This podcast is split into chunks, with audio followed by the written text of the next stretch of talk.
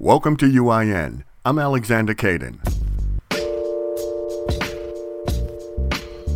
COVID 19 cases are decreasing, but the vaccine is not the driving factor, according to health experts. They say it's because Americans are adhering to COVID 19 restrictions. Mask wearing, social distancing, and travel restrictions are the main factors for the decrease and not the vaccine.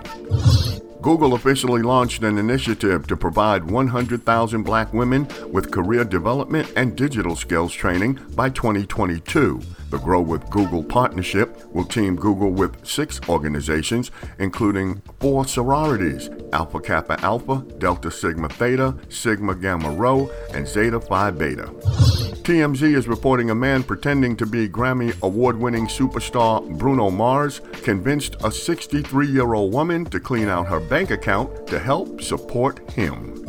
Old Dominion University has selected its first African American president. Dr. Brian Hemphill will serve as ODU's ninth president and the school's very first African American president.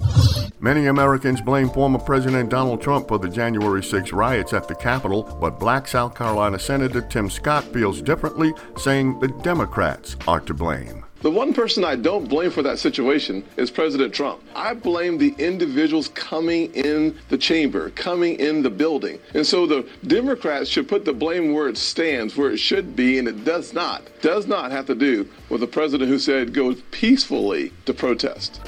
A report that Los Angeles police officers circulated a photo of George Floyd with the words, You take my breath away, in a Valentine like format has prompted an internal investigation and drawn outrage from Floyd's family, the LA District Attorney, and the police union.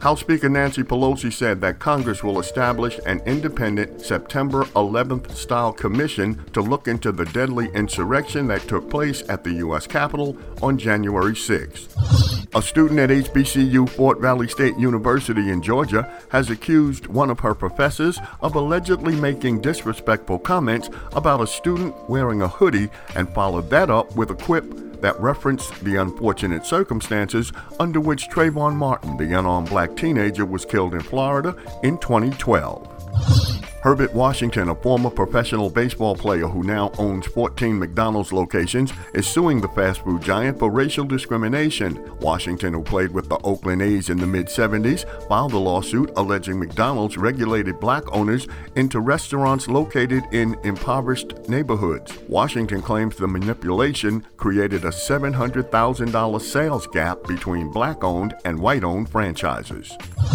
Black and Mobile, a Philadelphia based food service app dedicated to delivering meals from black owned restaurants to its customers, is expanding to Detroit and later Houston. Black and Mobile is currently available in Philadelphia, Baltimore, and Atlanta. You've been listening to UIN. For more news and information for and about people of color, visit our website at myuin.net.